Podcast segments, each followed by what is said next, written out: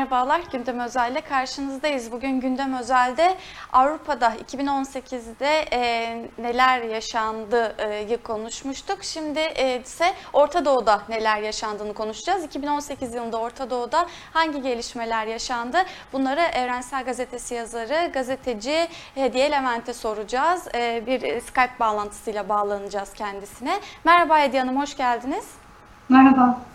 Evet şimdi Orta Doğu'da 2018 elbette geniş bir başlık ee, ama önemli e, başlıklardan e, kısa kısa neler yaşandığını e, sizden dinlemek istiyoruz. Değerlendirmelerinizi merak ediyoruz. Önce aslında e, yıl boyu e, ve elbette e, son günlerde de devam eden e, sıcaklığıyla devam eden Suriye meselesini biraz anlatmanızı isteyeceğiz. Hem 2018'de neler oldu hem şimdi son gelinen aşamada ne durumda Suriye, Türkiye, Amerika derken neler oluyor?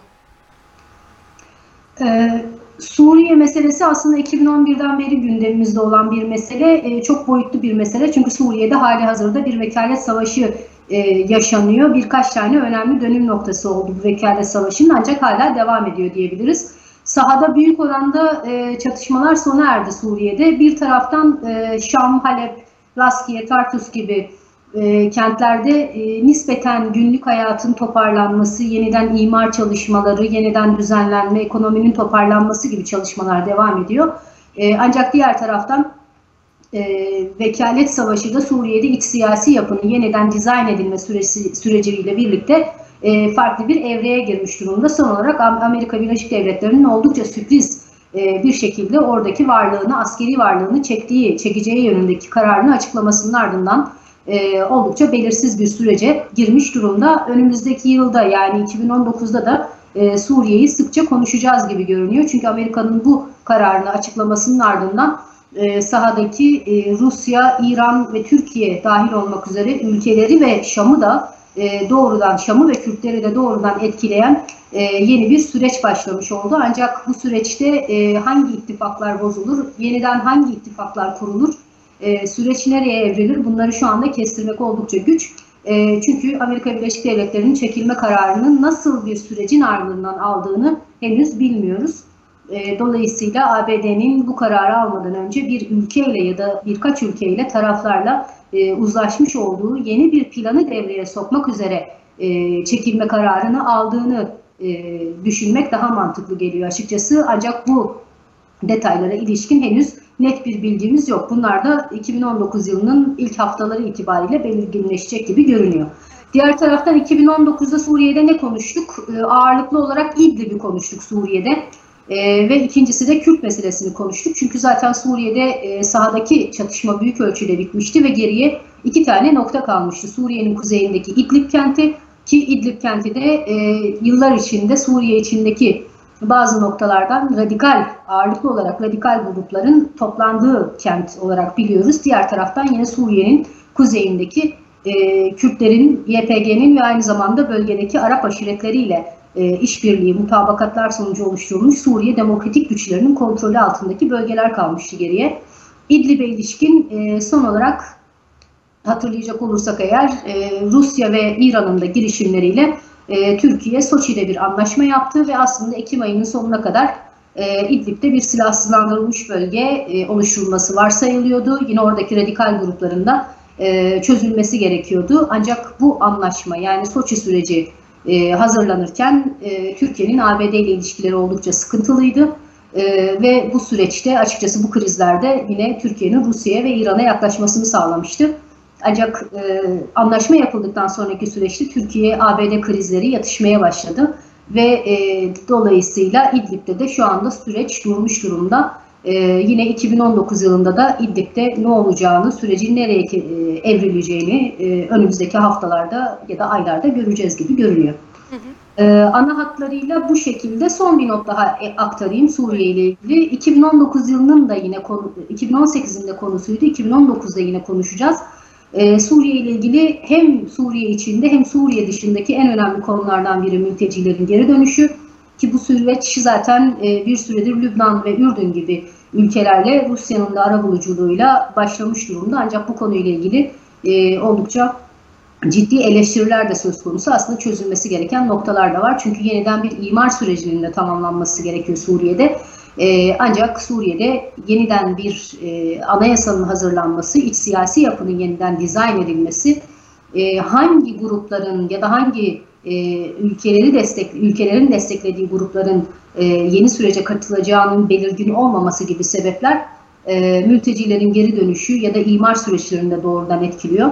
E, 2019 yılında da yine e, hem anayasa sürecini hem mültecileri hem yeniden imar sürecini hem Kürt, Kürt bölgelerini hem de İdlib'deki durumu e, konuşmaya devam edeceğiz gibi görünüyor. Evet. E, Suriye ile ilgili şunu da sormak istiyorum. Merak edilenlerden bir tanesi. Şimdi e, Amerika'nın askerlerini geri çekme kararı ve Türkiye'nin bu konudaki açıklamaları bölgede e, bir ses getiriyor mu? Konuşuluyor mu? Nasıl değerlendiriliyor? Öyle bir gözleminiz var mı? Ee, açıkçası Amerika'nın evet Amerika'nın geri çekilme kararı bölgede bölge basınında e, oldukça sık işleniyor ve buna dair birçok bir kısmı spekülasyona e, girebilecek birçok iddia da ortaya atılmış durumda. E, ancak Suriye'deki süreci her ne kadar Türkiye sadece kendisi dahilmiş gibi e, Türk basınında hani aktarılıyor olsa da ki bu da doğal bir durumdur.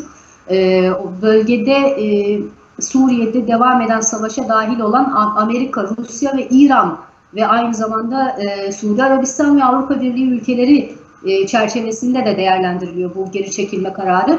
E, dolayısıyla ve bu çerçevede özellikle Rusya'nın nasıl bir e, politika güdeceği e, üzerine e, iddialar ya da bir takım e, tahminler üzerinden e, öne çıkıyor diyebiliriz. E, diğer taraftan yine e, muhtemelen bir, bir sonraki soru, devam eden sorulardan sorular arasındadır ancak e, yine bölge basınında ABD çekilme kararının ardından öne çıkan e, iddialar arasında e, ABD-İran gerginliğinin gitmek tırmandığı e, varsayımı da e, yine dikkat çekiyor. E, oradan hemen e, o başlığa geçelim. E, 2018'in yine önemli konularından, başlıklarından biriydi. E, Amerika'nın İran'a e, uyguladığı e, ambargolarla ilgili e, Türkiye'nin de İran'a bir destek açıklaması olmuştu. E, şimdi bunu nasıl değerlendiriyorsunuz? Türkiye'nin desteğini nasıl değerlendiriyorsunuz? İkincisi e, bu ambargo meselesi neydi? 2018'de nasıl tartışmıştık? 2018 yılında evet İran'ın e, İran'a yönelik ambargoları ve aynı zamanda Amerika Birleşik Devletleri'nin İran'la Obama döneminde yapılan nükleer anlaşmadan çekildiğini e, duyurmasının ardından tartışmaya başlamıştık ABD-İran gerginliğini. E, 2019 yılında da açıkçası belki şimdiden tahmin yürütmek güç gibi görünüyor ancak e, en fazla konuşacağımız konulardan biri İran olacaktır diye düşünüyorum. ABD-İran çekişmesi yeni değil. ABD-İsrail e, işbirliği söz konusu ancak aynı zamanda İsrail ve İran çekişmesi söz konusu. Bölgede yine Suudi Arabistan ve İran çekişmesi de söz konusu. E, dolayısıyla e, son Arap Baharı ya da Arap ayaklanmasının ardından e, sürece dahil olan ülkeler, bazı ülkeler e, kazananlar kampında yer almıştı, bazıları kaybedenler kampında yer almıştı sürecin e, geldiği nokta itibariyle. E, son durum itibariyle kazananlar kampında yer alan ülkelerden biri de İran'dı ki son olarak Irak'ta e, giderek varlığını ve nüfuz alanını pekiştirdiğini biliyoruz İran'ın. E, aynı zamanda yine Irak'ta nüfuz alanını pekiştirmesi sayesinde Suriye, Suriye üzerinden Lübnan ve İsrail sınırına kadar kara hattı e, elde etmişti. Aynı zamanda Yemen'e kadar uzanan geniş bir coğrafyada da yine bir varlığını pek gösteremediği bölgelerde nüfuz alanını pek e, yayması. İkincisi bir şekilde varlık gösterdiği yerlerde ise e, gücünü pekiştirmesi e, gibi bir takım aktivitelerini görmüştük İran'ın. Bunlar da haliyle e, bölgede Suudi Arabistan'ı, İsrail'i ve aynı zamanda Amerika Birleşik Devletleri'ni rahatsız eden gelişmelerdi.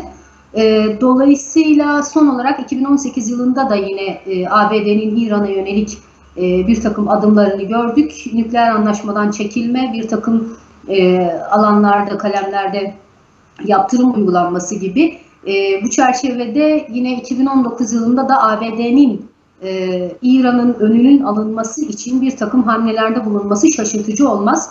Yine son olarak Suriye ile alakalı olarak da şunu söyleyebiliriz. Mesela Suriye'nin Suriye Kürtleri ile ABD arasındaki müttefiklik ilişkisinde e, genelde Türkiye basınında çok da öne çıkmayan noktalardan biridir. Bu aslında ABD'nin temel amaçlarından biri Irak içinde e, giderek derinleşen İran nüfuzunu Suriye içinde dengelemek ya da Suriye içinde İran'ın önünün alınması şeklinde bir ajandası da vardı. E, var Amerika Birleşik Devletleri'nin ve Suriye içinde bu çerçevede işbirliği yapılabilecek seküler olan aynı zamanda e, politize ve organize hareket eden tek grupta Kürtlerdi. Dolayısıyla böyle bir mütte- müttefiklik ilişkisinin böyle bir boyutu da söz konusu. Ee, yine son olarak e, Lübnan'da da e, Amerika'nın da desteklediği, onayladığı e, İsrail'in e, yine İran'a karşı söylemlerle e, bir takım ham- hamleleri de söz konusu. E, 2019 yılında e, muhtemelen bunlar giderek e, tırmanacak gibi görünüyor. Eğer Obama, e, Trump yönetimi bir kez daha politikasını değiştirmez ise. Evet. Peki e, şimdi yine 2018 yılı İsrail-Filistin çatışmalarının da e, arttığı bir yıl oldu. Böyle bir dönem oldu. E, bu hatta neler yaşandı? 2018 yılında İsrail-Filistin konusundaki en önemli e, iki tane e, çok önemli gelişme yaşandı. Birincisi ABD'nin Büyükelçiliğini e, Kudüs'e taşıması oldu. E, ki bu oldukça önemli bir gelişmeydi. Çünkü şimdiye kadar gerek Oslo görüşmeleri gerek sonraki süreçlerde e, normalde ikili bir e, devlet sistemi kurulabilir mi gibi projeler üzerinden ya da fikirler üzerinden hareket ediliyordu. E, bu çerçevede Kudüs'ün sadece İsrail'in başkenti olarak tanınması gibi bir adım atılmamıştı. Böyle bir şey öngörülmüyordu hiçbir şekilde. Ancak Trump yönetiminde e, yönetimi altında bu gerçekleşti. İkincisi ise yine Trump yönetiminin ortaya attığı ya da Trump'ın ortaya attığı 100 yılın planı e, şeklinde adlandırılan bir yol haritası oldu. Ancak Filistinlere göre bu yol haritası e, gerek ABD elçiliğinin Kudüs'e taşınması ve gerekse direkt di- diğer politik adımlarla birlikte aslında Filistinlileri e, çok da sürece dahil etmeyen e, ve aslında Filistinlileri baştan yok sayan ya da zayıf düşüren bir plan olarak değerlendirildi. Hala öyle değerlendiriliyor. E, ABD elçiliğinin taşınmasının ardından e, haliyle içerideki gerginlik e, tırmanmaya başladı. Aynı dönemde e, yine e, Filistinlilerin büyük geri dönüş adını verdikleri bir yürüyüş başladı. E, ve buna da hatırlayacağınız üzere e, ABD elçiliğinin taşındığı gün e, İsrail güvenlik güçleri çok sert müdahale etti. Onlarca kişi hayatını kaybetti. E, ve yine e, bu bir sonraki süreçte ise Netanyahu yönetimi nispeten e, söylemleri biraz daha e, düşük profilden e, öne çıkmaya başladı. Daha yumuşak e, ifadeler kullanılmaya başlandı ve nihayetinde bir ateşkes e, zemini oluşmaya başladı. Ancak buna karşı da yine e, İsrail içinde oldukça sert tepkiler e, öne çıktı. Yine bu dönemde e, şunu söyleyebiliriz. Ee, yani ateşkes görüşmeleri, çatışmanın durdurulması ya da yüzyılın planı, yüzyılın e, planı gibi bir takım yol haritalarıyla sürecin e, tansiyonun düşürülmesi hedeflense de aslında İsrail-Filistin meselesine dair de 2019 yılında konuşacağımız birçok başlık var. E, çünkü oldukça çözümsüz başlıklar söz konusu. Mesela başlı başına geri dönüş hakkı Mesela e, İsrail e, sadece 1947'de ya da 48'de e, o top kendi topraklarından ayrılan e, işte kimisine göre 80 bin, kimisine göre 400 bin insanın geri dönebileceğini söylüyor. Ancak bu insanların zaten büyük bir kısmı hali hazırda hayatta değil. Yani bu insanların çocukları, ailelerine geri dönüş hakkı tanımıyor.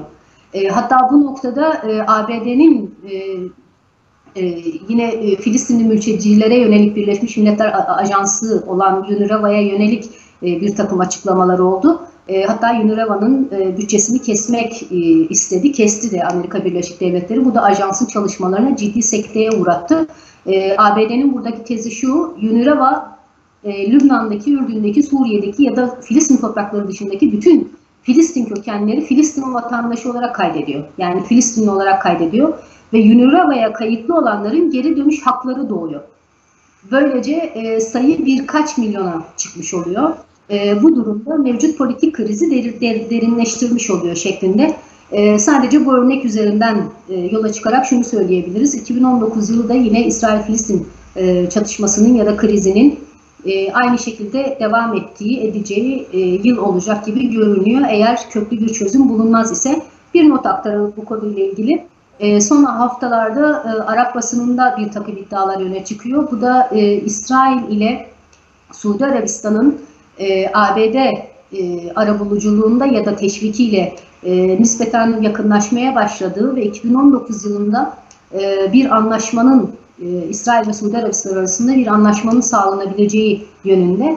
E, böylesi bir anlaşma gerçekleşirse Filistinlerin lehine mi olur, aleyhine mi? Açıkçası şu anda e, her iki ihtimale dair de e, birçok iddia gündemde.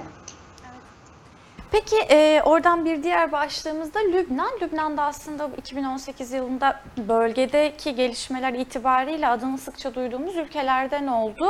E, orada da sınırda bir gerilim vardı. E, oradan başlayalım isterseniz. O ne aşamada, e, neydi bu gerilim? Ee, şimdi e, İsrail ile Lübnan arasındaki gerilim de yeni değil. En son e, tansiyonun tepe noktaya ulaştığı yıllardan biri de 2006 ve Temmuz Savaşı adı a, verilen e, bir savaş da yaşandı Lübnan ve İsrail arasında. Ondan önceki e, yıllarda da yine işte siyasi gerginlik, askeri gerginlik, çatışmalar ve buna benzer süreçler de yaşandı. E, son olarak Lübnan'da Mayıs ayında bir parlamento seçimi yapıldı. Ve bu parlamento seçiminde e, İsrail'in kendine tehdit olarak saydığı e, direniş hattını e, destekleyen ve yine İran'ın Lübnan'daki e, karakolu olarak e, değerlendirdikleri e, Hizbullah'ın zaferiyle sonuçlandı bu parlamento seçimi. E, şu ana kadar e, Lübnan'da e, hükümet kurulamadı ancak Hizbullah'ın gerek askeri gerekse e, siyasi olarak giderek güçlenmesi e, ve aynı zamanda Arap Baharı'nın ya da Arap ayaklanmasının e, sonuçları yani geldiği nokta itibariyle e, İsrail açısından da Amerika açısından da Suudi Arabistan açısından da oldukça rahatsızlık verici e, bir durum. E, birincisi bu e, sebepler yani iki ülke arasındaki sıkıntı. E, ikincisi e, İsrail e, Lübnan'ı e, Hizbullah'ın silahsızlandırılması ya da izole edilmesi e, yönünde e, bir takım e, hamlelerde bulun, bulunulmuştu daha önce Lübnan'a yönelik. Çünkü Lübnan'da da bir çoklu yapı, mezhepçi bir e, sistem söz konusu hala iç savaştan beri uygulanan. Ancak Lübnan'ın kendi iç dengeleri sebebiyle her ne kadar Hizbullah'tan haz etmeyen çok sayıda politik e, hareket olsa da e, Hizbullah'ın izole edilmesi mümkün olmadı şimdiye kadar. E, böyle olunca e, bu defa İsrail sadece daha önce Hizbullah ve Lübnan ayrımı yaparken Şimdi artık Lübnan'a yönelik e, söylemler kullanıyor. E, son olarak e, sınırda gerçekleşen, e, ortaya çıkan gerilim ise e, aslında Hizbullah'ın e, giderek güçlenmesine bağlı olarak İsrail e, Lübnan'a yönelik şöyle bir suçlamada bulunuyor ve diyor ki İran bir süredir Suriye'deki askeri varlığını e, Lübnan'a taşımaya başladı ve Lübnan otoriteleri buna izin veriyor, gözlüyor. Ee, ve İran'ın Lübnan'da güçlenmesi bizim kendi varlığımıza, güvenliğimize tehdit e, oluşturuyor. E, Lübnan otoritelerinin buna e, bunu engellemesi gerekiyor şeklinde bir takım açıklamalar vardı sınırdaki gerginliklerden önce. Ve son olarak e, İsrail sınırda bir operasyon başlattı. Operasyonun gerekçesi de e, sınırda yani Lübnan sınırında İsrail içlerine kadar uzanan Hizbullah tarafından e, kazılmış tüneller olduğu yönündeki iddiaydı. Aslında bu iddialar doğru. Yani evet bir takım tüneller var. Bir kısmı 2006 savaşından kalma tüneller, bir kısmı daha öncesinden kalma. E, yine aralarında yeni tüneller olduğu iddiası da söz konusu İsrail tarafından dile getirilen. E, şu anda tünellerle ilgili gerginlik devam ediyor. Sınırın iki tarafı da nispeten sakin UNIFIL e, devrede. E, ancak e, diğer taraftan bu operasyona yönelik İsrail içinde bir takım iddialar var. E, mesela İsrail içinden bazı siyasetçiler e, ya da bazı yani bir çevre e, İsrail Başbakanı Netanyahu'nun hali hazırda zaten ciddi suçlamalarla karşı karşıya olduğunu e, ve zaten İsrail tarafından bilinen tünellere yönelik böylesi bir operasyonun böyle bir dönemde başlamasının manidar olduğunu öne sürüyorlar ve Netanyahu'nun üzerindeki e, kendisine yönelik suçlamaları e, hafifletmek ya da unutturmak için böyle bir operasyona başladığını iddia ediyorlar. Genel olarak sınırda durum bu. Ancak Lübnan'ın içinde de hali hazırda ekonomik ve siyasi bir kriz devam ediyor. Bunu da son olarak düşelim. Peki e, son olarak Yemen'e de biraz değinelim istiyorum. Yemen'de de bir iç savaş hala devam ediyor. Hatta e, insani krizin de e, had safhaya çıktığı uyarıları yapılıyordu. Birleşmiş Milletler tarafından da kıtlık riskinin çok yüksek olduğu söylenmişti. Hem oradaki dengeler açısından bu iç savaş nasıl devam ediyor hem de bunun insani boyutu nedir? Hatırlatır mısınız?